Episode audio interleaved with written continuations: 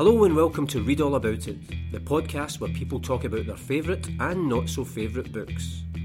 Join me, Paul Cuddihy, as I take each guest on the literary journey of their life, from their most cherished childhood read and a book they'd recommend to anyone, to the book they couldn't be paid to read again, and much more in between. So listen, enjoy, subscribe, and spread the word about the Read All About It podcast.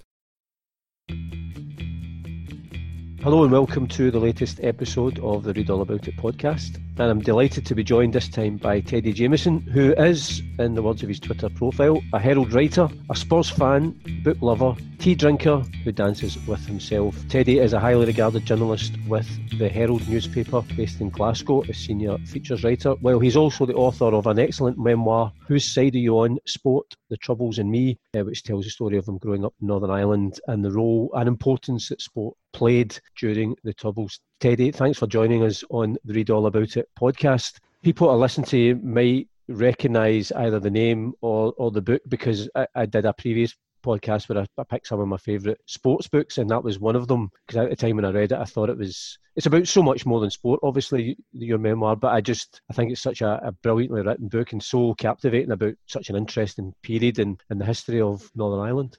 Yeah, it feels a long time ago. So it came out in 2011, so that's nearly a decade ago, and it just it just feels like oh, that's ancient history now, given everything that's gone on in the world since. But it was an attempt to kind of look back at my childhood in, in Northern Ireland, my teenage years in Northern Ireland, and my relationship to the place I grew up in um, because I was six, I think, when the troubles began. Five, six depends when you when you define when the troubles began. And I left in '82 to go to university in Scotland, and I never went back. And yet I still consider myself Northern Irish. That's you know, if, if you ask me, that's what I'd say. But that, what does that mean? What did Northern Irishness mean to me? But quite often, I, I thinking about it, I realised that it was about sport. It was about my relationship to whether it's the Northern Ireland football team or um, boxers like Barry McGuigan, George Best, obviously. So I saw, you know, my Northern Irishness expressed through them and my relationship with them. So I guess the book is an attempt to do all that, but also to look at how the troubles impacted on sports and the, the people that, that took part. You know, that, that whole idea that, oh, sport and politics shouldn't mix. Well, of course it mixes. It's inevitable it mixes. It can't not mix. So it was, it was an attempt to kind of look at how,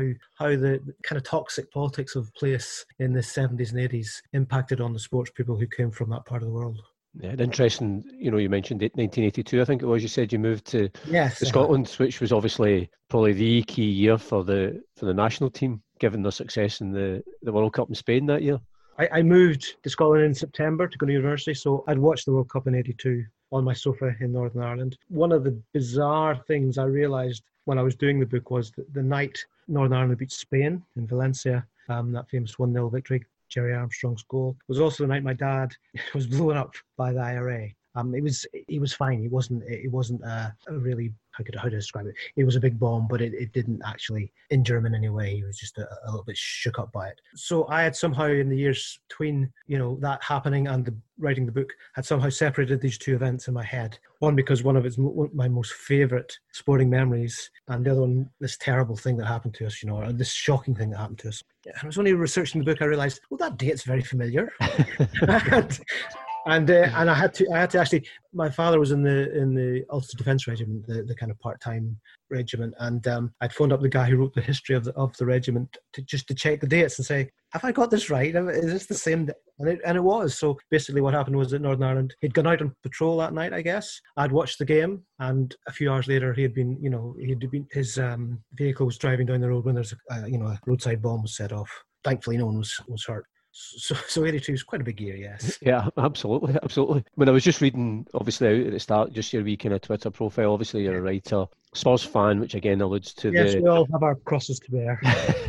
the passion of football, book lover, which is obviously one of the, the things we'll be talking about here, and tea drink about. Just when we, before we started recording, you'd mentioned that I think one of your first jobs, or your, your first job, was as a bookseller. So I went to Stirling University in the in the early 80s, graduated in 86, joined the civil service, where they t- tried to teach me to be a computer programmer and failed quite miserably, or I failed quite miserably. And I then got a job. I'd I'd done a little bit of work in bargain books. I don't know if you remember bargain books. Yes, yes, I do. Yeah. Um, from there, I got a job in um, Hatchards in Stirling. So Hatchards came up to Scotland, and I worked in Hatchards and who were taken over by Dillons. So I worked there for about five, six years. So that was my first real job after university. Lots to like about it, lots to hate about it. You know, it's a retail job. It has its it has its low pay and all of those things. But I was surrounded by books, which was like, you know, I couldn't imagine a better situation to be in. Yeah, because I've spoke to a couple of people who review books for newspapers, and it's always one of those things that I think I'm so envious of. But then also wonder for book readers, there is probably a, an appeal where they think of working in a, a bookshop, as you say, surrounded by books all the time. But you know, there is a kind of split between that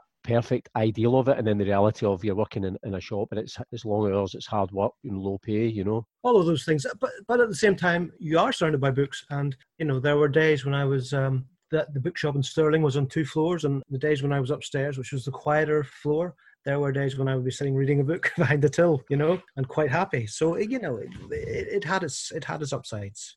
And it, was it that that point when you were there that you then looked to go into the world of journalism, or had you been looking at that anyway while you were working in the bookshop? Uh, well, I think yes. The, I, I began to to do some writing at that point for the list there's a, a magazine called Scottish Child, which is, I think, long since defunct. And they were looking for writers, and I, I did some work for them. And some music reviews for Tennent's Live News, a kind of publication that Tennent's, I guess, the, the, the Brewers um, sponsored. Uh, so, yes, I began at that time, you know, I was, I was beginning to try and kind of put feelers out and, and see how, how do I do this. Eventually, I went back to university and did a postgrad journalism course at Strathclyde and Caledonian that was the early 90s.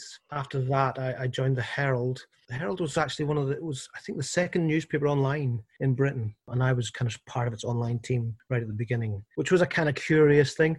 But it, it did, I do remember on the morning of Dunblane, I was the person who was writing as live from news feeds at that point because that was, you know, the first real big event that we were covering, you know, online, yeah. live, as it were. It's funny. I was in the. I, I, was working at the Evening Times at that point, so I would have been oh, in the in that building in Albion Street in the newsroom, and I always remember that day. That it was just. It was actually hard to describe. You know, when that that was breaking news, and, and it was progressively getting worse as people realised the enormity of it. But then, as you know, having to then still keep your your work head on, and, and because you're still having to produce the news for people to read exactly. Yeah, that's very much the case. Yeah, I was downstairs in the basement on my own doing that, so right. it was a very it was a very strange morning. But yeah, so so I did that for a few years, and then went onto the production desk at the the Herald Features department, and then a couple of years later, start working the magazine.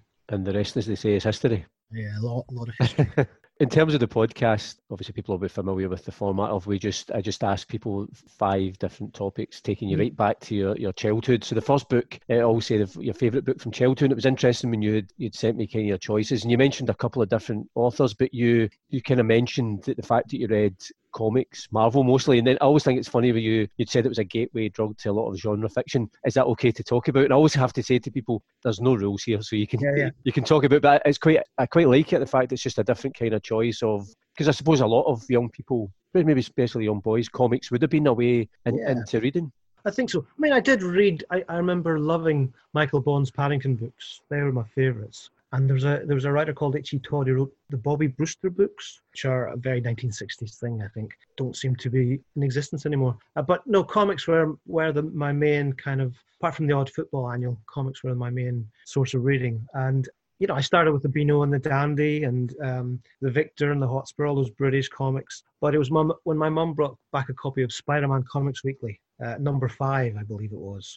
Spider-Man versus Mysterio. I, I, remember it very well. Neil Tennant of the Pet Shop Boys, I think, was the editor at that time. Right. Wow. Uh, he was a Mar- he was a Marvel editor before he went on to Smash Hits. That was the kind of the moment, as it were. It was just like a revelation to me. And next week, I went out and bought Spider-Man Comics Weekly number six, and that started a kind of decayed, real, intense involvement with the Marvel universe, as it were. became really obsessed by it. Um, so much so that you know, I kind of failed exams and things like that because the only thing in my head was who was Spider Man fighting that week, that kind of thing. Would Peter Parker get a date with Gwen, Gwen Stacy, etc., etc. Although Mary Jane Watson was actually my favorite. So yeah, that went on for that was, and it was a gateway drug because at that point Marvel was in the 70s was was kind of expanding and, and, and they were going into different genres. So they had lots of horror genres horror, horror comics sorry and uh, sword and sorcery comics etc so and I, and I would read the comics and then read you know the fiction they were based on. So I'd read Tomb of Dracula and read Bram Stoker as a result. I'd read Conan the Barbarian and then read the Robert E. Howard stories in which they were based on.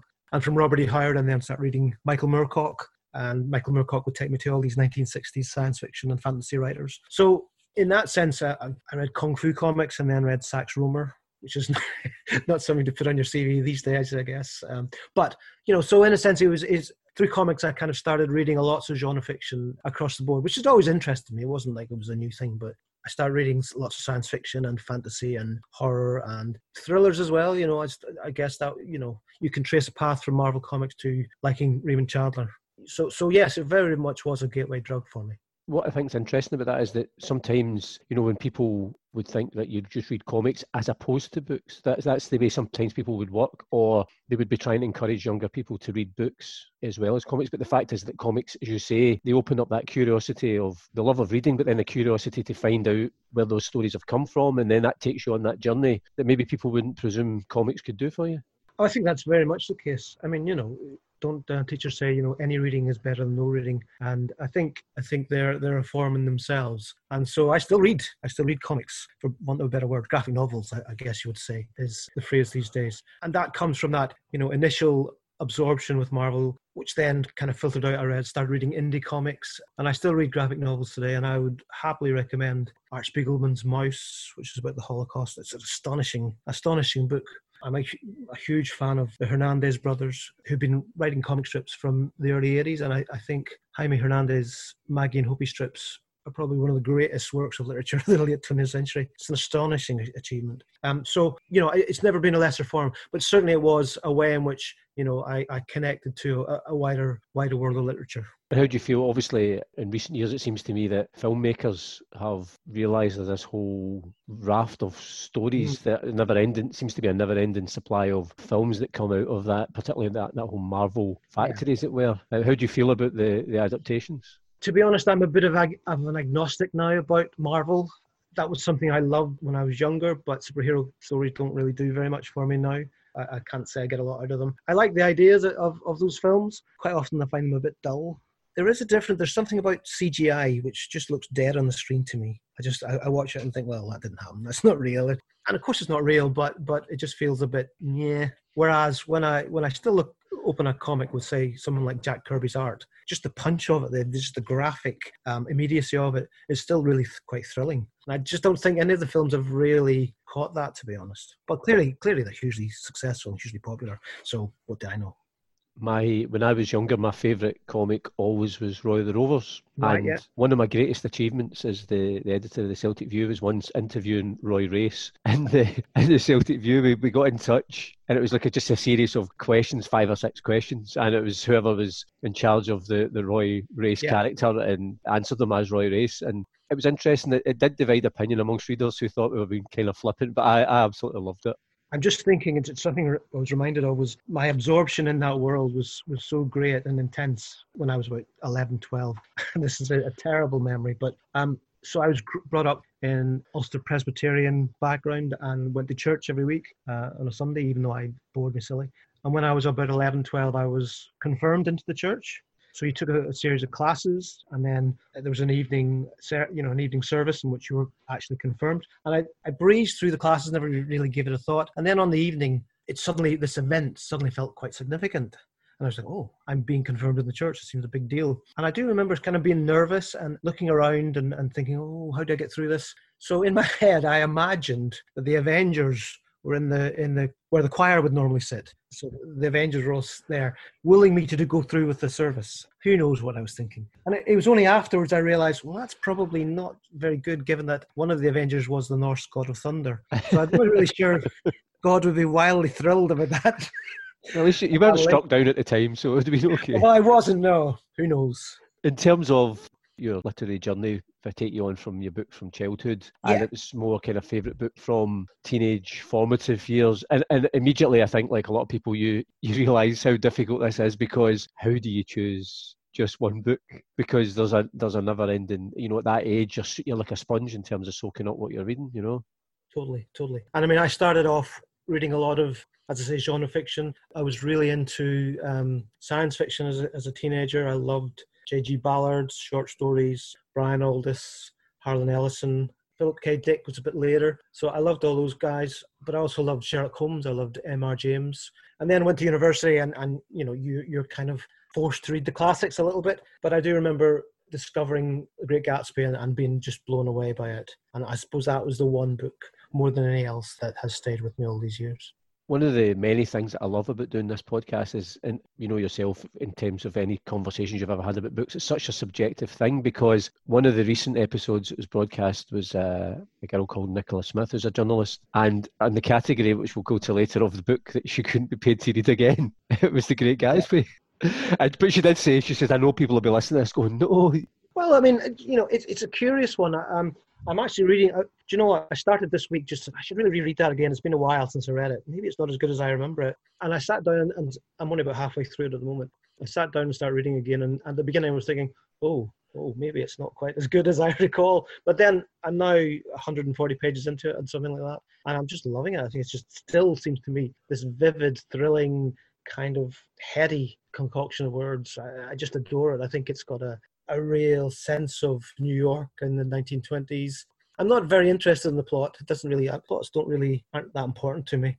Um, I just love the writing of it. I just think it, it just glides. It just glides.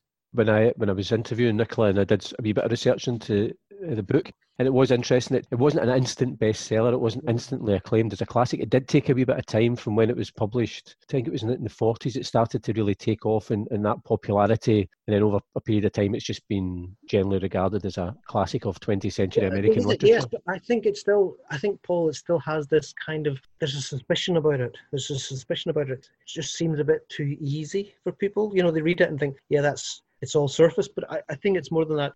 Some writers and, and the ones that spring to mind, Roddy Doyle is a good example.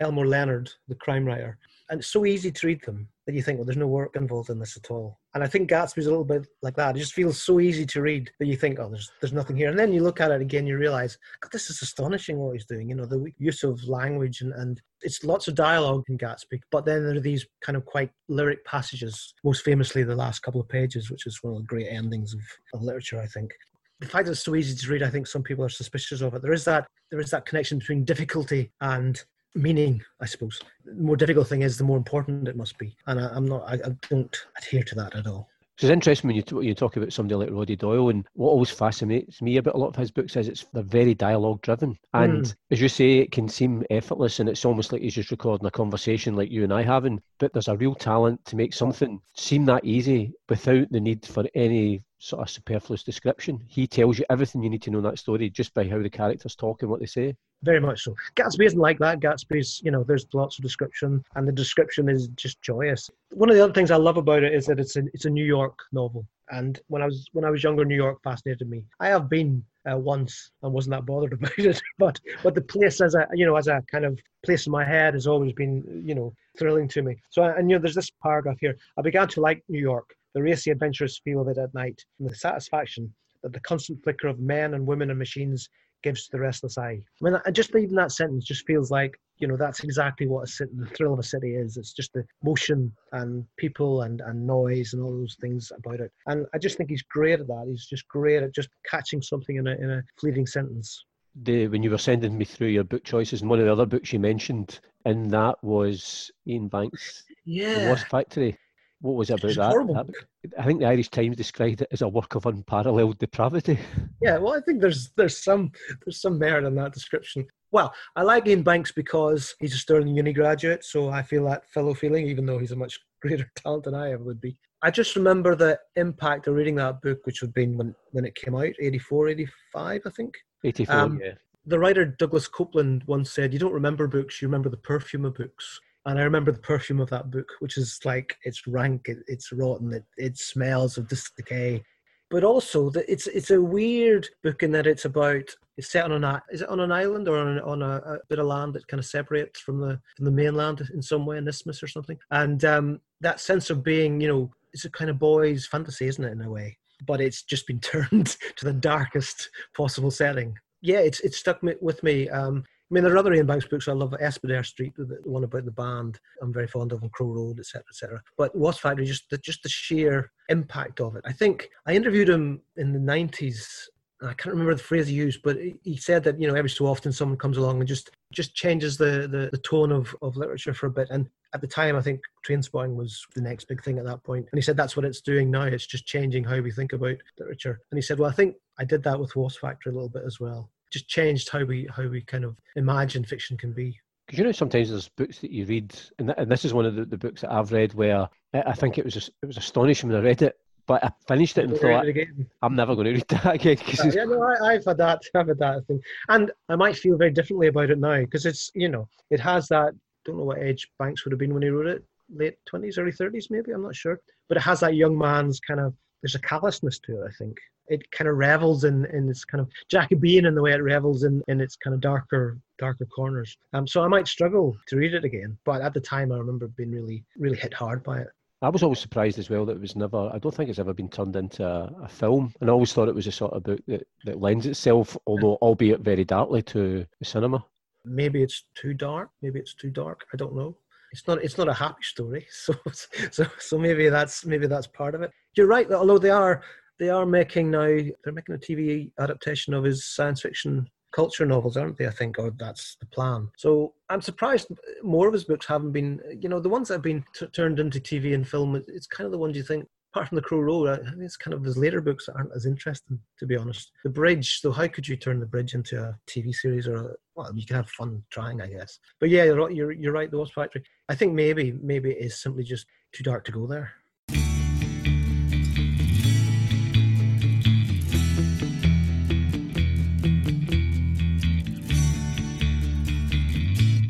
Listening to the Read All About It podcast with me, Paul Cuddihy, and Teddy Jamieson. And Teddy, we're on to the third question, and that is a book that you'd recommend to anyone. And interestingly, the two books that you've kind of given me a suggestion of one was 5001 Nights at the Movies by Pauline Kael, or The Faber Book of Pop. I think reviewers get a bad name there's this kind of general sense in the culture that reviewers are irrelevant or aren't very important and we shouldn't pay them any attention. You know, it's it's part of, I guess, the democratization of social media that's happened. So why should we care what this person thinks? But it always seems to me, why would you not care what someone thinks if if they if they're genuinely engaged in the subject? I love Pauline Kael. I don't know where she is at the moment in terms of um, her, her, kind of cultural standing. It kind of it goes up and down. She was a, a, film critic for the New Yorker, I think, from the late '60s to start of the '90s. I think it was. Most famously, she was the one that championed Bonnie and Clyde when it came out. It was savaged by the press and she was the one that kind of wrote a, a, huge essay in the New Yorker saying why it was great and turned the thinking around about the film. So in that sense, she's a, a, perfect example of someone who actually shows what a reviewer can do and change how we think about um, films and, and, and books, etc., etc. But I, I just love her because she's funny. She's she's raucous. The book I mentioned, 5001 Nights at the Movies, is it's a compilation of all her very short reviews for the New Yorkers. They're only a few hundred words long. These reviews it's not it's not our longer reviews, but they're kind of loud and full of atmosphere and opinions. She's very opinionated. That's the that's the play. I love opinions. There's nothing wrong with opinions, is there? I love it when people are opinionated, even when I disagree with her, which I do quite often. But I love her because she she loves cinema as an art form, but she also loves cinema as an entertainment. You know, she can enjoy trash. Trash is sometimes fun, and she and she gets that. You know, so even though I, I disagree with her a lot, I just think they're they're thrilling. It just reminds you why you love movies. You mentioned, you know, obviously you love opinions, people having opinions, but also you touched on the whole kind of the world of social media. Does it worry you that that idea of people being able to express a view, even on particular art forms, a book, a film, a TV program, there's that danger when you put yourself out now, you get absolutely slaughtered because I'm not sure if people are used to debating the way that they would have been before yeah. and, and accepting there's other opinions and trying to bring people around to your opinion or vice versa. Unfortunately, I just think that's one of the elements of social media. It's just, it kind of polarizes debate. It has the idea that everything's binary, that's either wonderful or terrible, and there's no in between ground. The fact is, there's loads of movies that are problematic and difficult or wrong, but still can be quite entertaining I was watching um, Danny Boyle's film Trance uh, the other night, just on DVD, and um, there's lots wrong with that film. And yeah, I had a ball watching it. I really enjoyed it. And, you know, I can see all its flaws, but it does make it, you know, it was still fun to do, fun to watch. I suppose the interesting thing about social media, you know, is we were talking about Marvel films earlier on, and when Scorsese this this year, last year, came out and said, "Oh, I don't think they're very good," you know, he got piled upon. You know, And I, I understand that in the sense that you know you're you're you're protecting something that's important to you. I get that. If I was having a conversation with Nicola, you talked about Great Gatsby. You know, there's an, an immediate defensiveness about it, isn't it? Oh, oh, someone disagrees with me. It's an attack on yourself. You feel that, but actually, you know, you just got to step back and say, "Look, it's only a book. It's only a movie. It doesn't matter if someone hates it." Clearly, that's more problematic when we get into issues of politics and things like that. But when it comes to kind of films and movies and books and that, you know, everyone's entitled to their own opinion. Now, that said, some people might have, you know, more interesting opinions than others. When you gave me the, the choice of the two books, it actually reminded me there's a book um, I'm reading just now. It's kind of like a bedside book. It's called mm. Isle of Noises, as an island. And it's basically yeah. conversations with great British songwriters. It's one of those books, you know, like you have it side of your bed and you just dip in and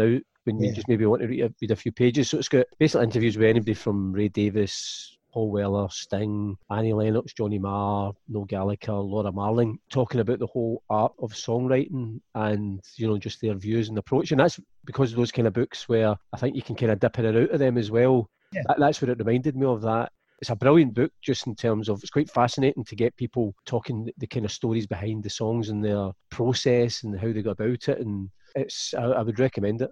Well, I'll have to look that out. I mean, the other one I mentioned was Faber Book of Pop, which is just a big compilation of pieces about music from the 1950s to when it was published, which I think was 95, somewhere about there. It's a compilation of newspaper pieces, music press pieces, and it's a reminder of, you know, the other thing that happened to me in my 80s was I was obsessed with the NME, obsessed with the music press. And what I loved about them at that time was, again, it was just so opinionated. Now, when I look back now, I think lots of those opinions were just bunk which is ridiculous, and you know, affectation and and so on and so forth. But I just love that sense of, and I and I guess this goes back to Marvel as well. It's a sense of being within a world, within a, a kind of cultural worldview. You know, you're part of it. One of the the, the smart things that Stan Lee did at Marvel was invite you in, make you, you know, a Marvelite, I think was the phrase they used at the time. You know, you became part of it. That hap- that was the same with the music press. You you very much felt like you had to read it because you had to be in in the conversation. That was the only way to be in it. Also, I've read or I've heard various interviews from people that were in the music business, as in bands or artists, who were either praised by NME or either ignored or castigated. But it was definitely a big thing that those who were loved by the NME, they really revelled in that. But the, those that were on the outside, there was a slight resentment that they, they weren't accepted, as it were. Um, yeah, the NME, you know, it was partial, it was blind, it was vindictive, it was all of those things. And obviously, you can step back and see that now. And there were other new music press. So Sounds was the other, uh, you know, one of the other big ones with Melody Maker. Sounds was much more kind of interested in heavy metal. So it gave a, a, a, platform for those bands that kind of new wave of British metal. That just didn't interest me at all. So I wouldn't buy Sounds that often. You know, but I also read The Face and all those kind of magazines, bit of smash hits and so on and so forth. But all of that was fueled by the idea that I was interested in what these people thought I absorbed some of that, and then you get to a point where you realize, nah, I don't think that. No, that's wrong. That's a great album. I don't care what you say. What I've found that's interesting, I quite often listen to the Absolute 80s radio station. Sometimes there's a song that comes on, and I remember back in the day not liking the artist, not liking the song, but now I'm thinking, I've no idea why I didn't like that. And I think, you know, that way when you're younger, you have to have definitive ideas. There's bands and there's music you, you definitely like, but you have to, there has to be ones that you, you absolutely despise, but there's no rhyme or reason to it quite often although I'm sure there's some I, I did like didn't like then that I still don't particularly like now. Yeah, to be fair, I'm the same as well. you know, you try and be you try and be broad-minded, but you know, we all have our little prejudices and blind spots, I guess. But that's again, that's in terms of whether it's books or music or, or films. It's I, I like that because it's it should be subjective. It's it's your own opinion. It would be terrible if everybody just did the exact same. I always say, how do we know we're better than other people if we don't have our opinions? Well, exactly. But I also think you know. Um, there isn't an objective way of, of reading a book, I don't think. We all bring our own experiences, and our own interests to, you know, you sit down with a book and it speaks to you because probably there's something in it that speaks to yourself, whether it's a biographical detail or a situation or even a fantasy, whatever it might be. You respond because there's something in it that speaks to you clearly the same person could read that book and have no response to it whatsoever or a very different response because they're different people. So you know all, all books all films all all music they kind of become it, it's that idea that you know they become your own text you know they become part of you in a sense and how you respond to them. Some of them won't you won't respond to at all and therefore they're just kind of in the background. But when you really connect with the book and clearly there's it's speaking to you in some way Do you ever find when you recommend, you know, particularly books that you've got a particular attachment to or you particularly love and you recommend them to other people? Obviously, as you say, they have to approach them and decide themselves, but is there a wee slight disappointment if they come back to you and go, nah, not for me?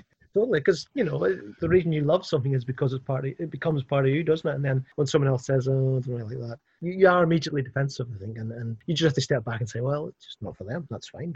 There's one or two books where I, I do I am guilty of that. Get upset. not upset, but I just think really I, I kind of have to stop myself from judging other people who say the Cone Gatherers is one such book that I just I constantly talk about it, but how good I, how much I love it. But obviously, not everybody can or, or will love mm. it you know, that's a book I've never read, and that's I guess that's a, a, Scottish book that gets taught a lot at school. I think more maybe more recently, but certainly my daughters were were taught it at school, and and they have a bit of an antipathy towards it. You know, that connection with school and and books can be a problematic one. I think. We jump from a book that you would recommend to anyone to a book that you couldn't be paid to read again. And interestingly, I suppose that goes to maybe the heart of, of how you read. That you know, you were saying that if you, are not enjoying something, you stop reading. So it's it's hard yeah. to to have that kind of strong opinion because you haven't maybe invested time that, that it's not been worth it by finishing the book. The, I haven't made the effort, but that's it. No, I'm a very impatient reader. If, if something doesn't really connect with me, I don't feel any guilt at all in not finishing it. I mean, I think that might have been different 20, 30 years ago, but I, now definitely not. I mean, there's too many books in the world. You know, if, if it's not speaking to you, don't bother and there are loads of books which I've never attempted. I'm, I'm guessing I'm now in my in my fifties. I ain't going to read War and Peace now. I don't think it's probably not going to happen. Well, interestingly, you should say that because at the start of the lockdown, I started reading and I have finished War and Peace. Wow. Respect. Respect. and I really, I really enjoyed it. I mean, it did. It was a bit of a slog. It's about fifteen hundred pages long, but halfway through it, there was something that clicked into place. It's quite easy to read in the style, but it's like a there's a whole load of it's just a Russian soap opera, and I started hearing the characters in the uh, voices of EastEnders characters, which was which was slightly surreal.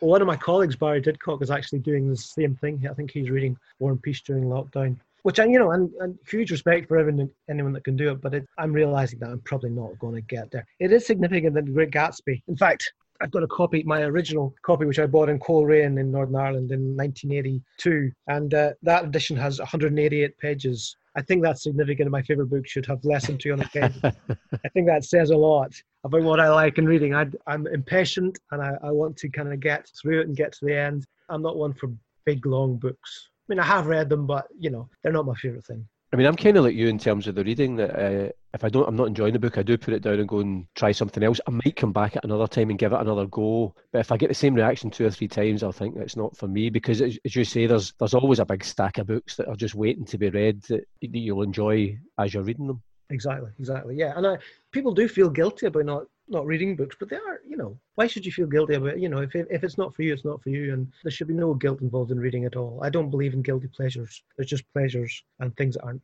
pleasurable one of the things when you mentioned, and again, you kind of touched on the fact that your daughters maybe not are the biggest fans of the Cone Gatherers because they've had to study it. And you mentioned that you tried to read Henry James at university. Was that as part of your studies, but again, gave up? And I sometimes wonder as well that reading for studying is a, is a completely different experience than reading for pleasure. Yeah, yeah. Well, homework. And I still do homework because I, I read books for work inevitably, we'll, maybe we'll talk about this a bit later, but it inevitably becomes homework. Henry James, though, I think is quite hard. I don't, I don't think he's an, you know, an easy read. But that relationship between you know what you read at school or what you read at university and what you like isn't totally one way. It's not always this is terrible. I mean, I do remember reading Hardy, Thomas Hardy at school, and just being thrilled by him and going on and, and investigating lots of his other novels. We did uh, Return of the Native for my A level, and I still think that's a fantastic book talking about films, why has that not been made in, into film? It starts with a, a guy who's painted entirely red walking across a, a heath taking a, a, carriage in which there's a woman inside. Then it goes on to, you know, a kind of bonfire night. There's these huge bonfires all over the county. And it's got as his hero, Eustacia Vye, the ultimate goth heroine as far as I'm concerned. You know, she dresses in black. She just hates where she lives. Hardy's just so much fun. And it's curious, he's kind of, he's out of favour at the moment. Dickens is the kind of Victorian we all love. And I've never, never got on with Dickens at all again, it's one of the uh, one of the many things that I love about the podcast. But just kind of alluding to what we're saying about how everything's subjective is that I'm a big fan of Dickens, and yeah. I read in the back of these podcasts. People kept talking about Thomas Hardy and Far from the Madding Crowd, and I've never read any Thomas Hardy, so I read that, and I did go through it, and it was okay, but it was it didn't immediately make me want to start going and reading anything else that he'd written. Well, that's fair enough. I mean, I would always say with any writer, start with the short stories because if you like the short stories, you like the novels. And Hardy short stories, I think, are fantastic. But Dickens is a it's a good example. I mean, you you like him. A few years ago, I thought I really should, you know, why I'm not really getting this. Why why not? So I sat down. I thought, right, I'll read them. I'll read them all in order. I'm very bad at programmatic reading. I just can't do it. But I did sit down and start reading Pickwick Papers, and after about 50 pages, I just gave up in despair. I just could not could not be deal, dealing with it at all. I do like the first two pages of Bleak House and describes the fog, but uh, you know, not enough to read the rest, the next 800 or it is after yeah. that. Because I started off with Oliver Twist and I loved ah. that, and as a result, because I, I, enjoyed that one, maybe that was just made it easier for me then to, Quite possibly, read yeah, other ones. So but, and we all have our we all have our blind spots, you know. Dickens and Bob Dylan are mine. It's just we all have our crosses to bear. That's, that's, that's fair enough. There's probably a, a, Charles Dickens fan who's sitting there listening to Bob Dylan at the moment, shouting at the podcast. Horrified, totally horrified. what does that man know?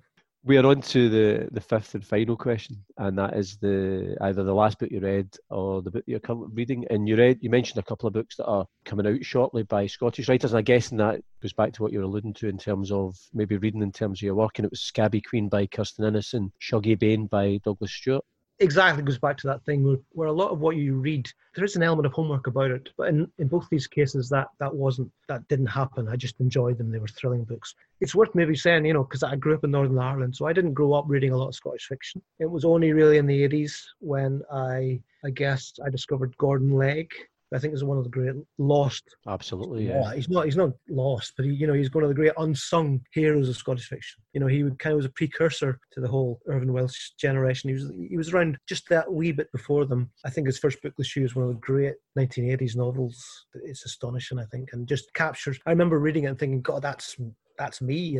One of those moments where you think that's quite close to who I am or or my experience. So it's only really been, as I say, uh, I, I, didn't grow up reading Scottish fiction, so I can't say I'm well steeped in, in its history or anything. But I do, I do really like it. So Scabby Queen, eh, Kirstin Innes' second book is it's about a, a kind of one-hit wonder who had a hit around about the time of the poll tax riots. I think maybe a bit before that, and it's a it's a kind of fractured look at who that woman was. It, it begins with that pop star Cleo killing herself and then her story is kind of told through, I think, about 20 voices. It's a very political novel. It's about the poll tax. It's about G8. It's about Scottish independence. But it's just Kirstin's first book did very well and won the not not the Booker Prize, I think, from the Guardian. This just feels like a huge step up to me, just like a really confident, ambitious book. It jumps back and forth in time, and you never feel lost in it. You know, it's it's a good, substantial book think it's about 400 pages or so, 388. But it's always clear, you know where you are.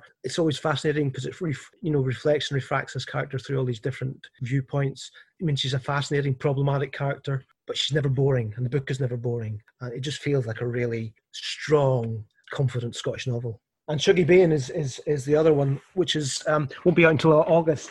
Again, it's a it's a hefty book. And in some ways, this was I was a bit more concerned reading this one because it, it's effectively a, a, book about Glasgow, poverty, alcoholism, and these are very familiar things, aren't they? They're, you know, none of these are new themes. And I was a bit, mm, is that I'm going to like this? But actually, it's beautifully written and really powerful, and never it never becomes it never sinks into sentimentality or, or, or cliche. I think it's just a very very clear idea of the impact on poverty and, and, and drink and the link between the two and, and what impact that can have on families and generations. I guess I think it's a very powerful book.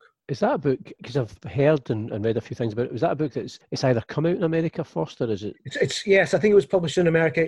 Douglas Stuart comes from I think Glasgow, but um, he then he, he's actually he's a designer. He's a fashion designer. He, he went to London Royal College of Art in London, then moved to New York, began a career in fashion design, and then then this book comes out all these years later. I mean, it's getting astonishing comparisons to to Joyce and Alan Hollinghurst's Line of Beauty, things like that and I guess that I guess that, that those are perfectly fine. It just feels like a really impressive piece of writing in, in and of itself. You don't need to compare it to anything. It just feels like a, a world is, is is described in these pages, and uh, it's a very moving one, a very powerful one. Is that quite a, a, nice thing in terms of your work as well? That sometimes you get to read these books and, and get the advanced copies that before they, they hit the shelves, so you kind of know. Obviously, not every book you're going to be reading you're going to enjoy. It's going to not make the impact that those two did, but that's quite a nice thing before they actually hit the shelves and the rest of us get to buy them and read them. That's if I read them. Quite often we get sent books and I don't, I, I keep forget, I must get around to reading that. To be fair, I suppose that's always been, as a bookseller, you used to get advanced copies of things to kind of encourage you to sell them. So it is part of the model in the book industry. I'm trying to think. I, I, I do remember reading reading books, you know, in the, in the 1980s in advance and feeling that sense of being, all right, I'm ahead of the game here. I, I know, I know this is something, so everyone's going to love this. But yes, it's it's part of the fun of it. Listen, it's always nice when someone sends you a book for free. That's yeah, it's absolutely. never a day, is it? Absolutely. Um, the other book that you mentioned that you were actually thinking of rereading is a book called Travelling in a Strange Land by David Park, uh, yeah. which you said is your favourite Northern Irish writer. I'm, I'm not familiar with the, the book or the author, but I just did a quick Google check on it beforehand. So it, it certainly looks like a book I, that uh, I'd quite like to read myself, actually. Yeah, oh no, it's beautiful. It's beautiful. And um, significantly, I noticed again 167 pages long. So I like, I like them short and sharp you know, I, I grew up in Northern Ireland. When I came to Scotland, the reason I came to Scotland was to not be in Northern Ireland because the Troubles were on. I just wanted to get away from that. But, you know, I've loved so many Northern Irish novels over the last 20, 30 years. There's been so many great Northern Irish writers who aren't particularly well celebrated, I think, partly just because it's a corner of the UK that just gets overlooked for reasons good and bad. But, you know, there's people like Robert McLiam Wilson's book Eureka Street, which I think is astonishing. Glenn Patterson's a great writer. There's lots of really good writers at the moment, Lucy Caldwell and Wendy Erskine. So David Park, though, my relationship with him, I, well, here's an example of one of those books I got in advance. I got an advance copy of his first book of short stories, Oranges from Spain. And I can still vividly remember the, the day I sat down at lunch to read one of them. And it was set basically in the town I grew up in, more or less. It was is a few miles away from Coleraine. And that sense of connection, woof, was huge because you just don't. One of the other reasons I love Gordon Legge is he writes about central Scotland, which is where I, I, I, live. And that sense of somewhere that's not really on the on the main drag, as it were, getting written about. There's a sense in which you know writing about a place gives it some kind of reality that maybe it doesn't have. It hasn't been writing. I don't know. I don't know how. It's a very incoherent thought, but um, I think there's something in that. Park has written a number of books which have been, I think, all of them amazing, and yet he doesn't really get talked about. Traveling in a Strange Land is, is in one hand, a very simple book. It's about a, a father traveling from Belfast to uh, the northeast of England, gets this Larne ferry. Is it Larne or Belfast Stranraer? It's Stranraer ferry anyway, and comes across and goes, drives across Scotland. And it basically takes place in the narrator's head you know, it teases out the story and, and the backstory, and it's just beautifully done. I think he's an amazing writer. It's a, it's an astonishing book that really should be much better known. But unfortunately, I think because it's Northern Irish, it kind of got gets overlooked a little. Which is a shame, I think, because as you say, you're just rattling off a whole variety of authors, which I'm guessing a lot of people wouldn't have heard of. And I don't know, is that kind of, does in terms of UK, why does it become like kind of London centric in terms of literature? Is that that the yeah, I think that's I think that's kind of inevitable. We have a very centralized culture, very centralized society. London is the big the big magnet that draws everyone to it and draws draws attention. And that's not necessarily a bad thing. There's loads of people and loads of great London writers, and I'm fascinated by London. It's a it's a fascinating city. But I do think that as a result, we do culturally kind of overlook overlook corners and it needs a big you know, you know you need a kind of movement so for example when when Trainspotting comes along it helps that there are all those other writers alan warner and Duncan McLean around there, kind of amplifying the message, as it were. I think that's a, that's an important thing, you know. So people, and let's be honest, the media is mostly based in London. The national media is based in London. But it's the same in Scotland. You know, I work for the Herald. We are not really great on Aberdeen or the Highlands because you know that's not where we are. So inevitably, you miss things did the the success of Milkman? Do you think that's helped at all in terms of putting a spotlight on the literature and, and yeah, I think it, it, helps a little bit. Uh, the only the only I mean I haven't I've got it on my shelf right through there. I still haven't read it. And my only kind of concern about that is that of course it's a book about the troubles that wins the award. Do you know what I mean? And and Northern Ireland's a strange and, and still damaged place. But you know the troubles are now, thankfully, for the most part, 20 years behind us. Well, you know, Lyra McKee would give the lie to that her death last year. But uh, there, there are writers now who are writing about you know the post troubles Northern Ireland, and, it's a, and it itself is a, a strange and, and, curious place. But I, would sometimes wonder, you know, in a way, I suppose Glasgow will always be associated with violence and alcohol and football and things like that. That's not Glasgow. That's not the entirety of Glasgow. It needs it needs to be represented in different ways. But you know, cliche is always there. It's always an easy shorthand having said that, you know, the Milkman Milkman rather sounds like a great book. I haven't read it, so I, I, can't comment. So you know, it's it's not hopefully not prey to any of those flaws. But I'm just aware that oh well, yeah, it's the novel about the troubles that wins the, Yeah. wins the award. In terms of your own writing, obviously, I mentioned right at the start about the, the memoir that you published about nine years ago now. Have you ever been either tempted to go back and, and write another book or even just a novel? Well, yeah, it's always been an attractive idea, but you know, I'm in my fifties and I haven't done it. I'm guessing that I'm, not, I'm, I'm clearly not driven enough to do even even even a book under 200 pages, you could. Um, Well, you know, i don't have to be. yeah. No, I, I, you know, I fantasize about it. I've always had ideas in my head, but I've never, you know, now and again I'll, I'll write something down. But the world doesn't need another mediocre book. Let's be honest. It's, it's there's, there's lots of them out there. To be fair, the, the one book you did publish, is, I would say that's not that's not a word I would use to have described it anyway. So that's very kind of you. No, I, you know, I, yeah, I would love, I would love to write more, but I just haven't got the, um, the energy. And and you know, personal circumstances. My my late wife was very ill for a long time, and the book I wrote was kind of in a window in the middle of, of her illness. I had a couple of years in which I was kind of able to do that, but it hasn't really been a priority for a long time because life, you know, life gets in the way of things. And you know, I'm working, writing a lot of words every week for the Herald. So the idea of, of writing a book, you know, after that just hasn't. I haven't had an idea strong enough to make it worthwhile. I guess. so you just stick to, to reading these books under 200 pages and, and raving about them. I will read. I will read 250 or 300 if it if it's required. But uh, do you know what? I, I love short stories. I, I really think that's it's an amazing art form. And the reason is because you know when you're reading a short story or a short novel, you can keep it all in your head. I think when a when a novel's you know 400 pages, 500 pages, you'll read it, but you'll not retain all of it. Whereas you know a short story or, or a short novel, it's alive in you all all the time you're reading it. Do you know what I mean? So what happened on the first page is still in your head by the end of it. So so in a sense you, you just you get the story more, I think. Now, obviously the longer novel you can go back and read again and, and, and get all the, the details and that you've missed the first time around. But I just think there's something very special about someone who can can write succinctly and just grab your attention, you know, with 10 pages, 20 pages, 30 pages, 150 pages. Because one, that's one of the things I think in recent years has surprised me that short stories haven't taken off because of the way that people consume their mm. information now, that it's always in bite sized chunks. Everything it seems to be boiled down. And so I, I always thought, well, short stories would lend themselves perfectly to that because as you say, it's, I mean, there's a real skill in doing a, a great short story, but it's just short, it can be concise, easy to, to devour. But that hasn't happened in terms of, of literature, really. It's still been the long form novel. I think, well, I think there's a couple of things going on there. I think, firstly, it's very simply that there are lots of other things you can read. You know, if you, you know, you've got your phone, you've got the world at your fingertips. You read news, you read articles, you read Twitter, whatever it is. So it may simply be that. I also think there's a there's a kind of thing in book selling that what's that word? Booksellers don't believe that short stories sell. Publishers don't believe that short stories sell, and it becomes, you know, therefore that they, they don't put the effort into it in a, in a sense because they don't it's self-fulfilling prophecy that's what i'm trying to say. So i think there's a bit of that going on and it, and it, may be because if you go to tesco or one of the supermarkets where they sell books all the books are kind of the same. I mean it's quite they, they, they have a very rigid choice of books but they're also like big chunky 400 page you know novels because clearly there's a sense that readers want that value you know if you're paying 10 pound or something for a book you want Yeah. something that's going to last you more than a couple of hours that is a, a- something that goes on in readers' heads and, and publishers' heads as well. It has to be value for money. But of course, you know, a short story or a, sh- short novel can just pack so much in. Of course, it's value for money if you enjoy it. Well, I certainly, as from from a man who's read War and Peace to a man who's never going to read One Piece. We can I suppose there's probably a happy medium in between that fifteen hundred words to two hundred. Exactly. Have you read Proust, though, Paul? No. No, well, neither have I. So there we go. We're- We're both sorted there. well, sadly, we've we've come to the end of the, the podcast, Teddy. It's been, uh, I have to say, it's been a real joy talking to you, getting your recommendations and books that you that you wouldn't care to read again. But listen, thanks very much for joining me on the podcast. It's a pleasure. It's a pleasure.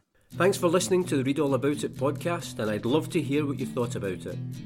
You can get in touch via Twitter at ReadAllAbout20, on Instagram at ReadAllAboutIt podcast, or you can send an email to readallaboutit at paulcuddihy.com. If you've enjoyed the podcast, subscribe, leave a review, and spread the word. If you haven't enjoyed it, say nothing to anybody. But I do hope you can join me, Paul Cuddihy, next time on the Read All About It podcast. And in the meantime, keep reading.